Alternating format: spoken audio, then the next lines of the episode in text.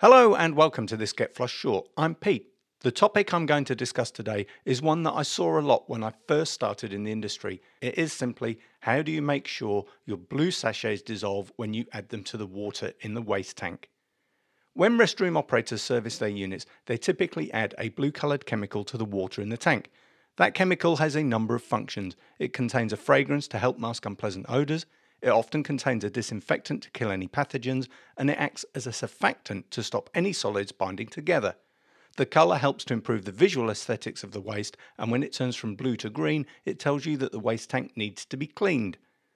The two main options for using blue are a concentrated liquid that you dilute when you add it to the tank, or a concentrated powder, which is usually packed into a biodegradable sachet or pouch. I like the sachets because they're easy to carry, less prone to spillage, and they contain the right dose for one restroom. However, they don't always dissolve properly. When you empty the tank, you sometimes find a clump of solid blue stuck to the bottom of the tank, and when that happens, the chemicals haven't dispersed and they haven't done the job they're meant to do. So, how do you make sure your blues dissolve and avoid that dreaded blue clump? Well, there are a number of different methods or techniques. One is to suck the waste, rinse off the tank with fresh water, and leave a splash of water in the bottom of the tank. Drop in your sachet, make sure it's submerged, and then leave it while you carry out the rest of the clean. When you replenish the tank with fresh water, the sachet should have dissolved and the content should fully disperse, especially if you hit the sachet with a good stream of water from the hose. Sometimes, though, that's still not enough and you end up chasing the sachet around the bottom of the tank. To avoid that, you need to cut or tear the sachet. When I first started pumping restrooms, I used a small pocket knife, but I'd often end up with blue all over my hands and pants when I put the knife back in my pocket.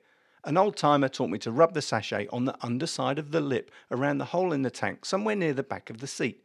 Obviously, I'd always wear rubber gloves when I handled any chemicals, but a light rub was usually enough to tear the sachet before I dropped it into the tank. I rubbed it at the back of the tank because any residue is unlikely to come into contact with anybody's clothes if I accidentally spilt a little powder and didn't rinse it off. Another option is to dissolve the sachet in a bucket of water before you add it to the tank. That can work well, but remember that blue tends to go everywhere if you spill it, and it's really hard not to splash or spill the liquid when you pour it from the bucket into the tank. I once dropped a blue sachet outside a restroom in a gravel yard. It burst on the ground, and believe me, it took a lot of effort to clean it up. I knew that it presented no risk to the environment, but the customer associated blue with waste and thought I'd spilled the contents of the loo.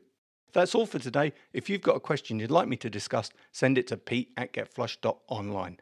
I'm Pete, and this has been a Get Flush Short.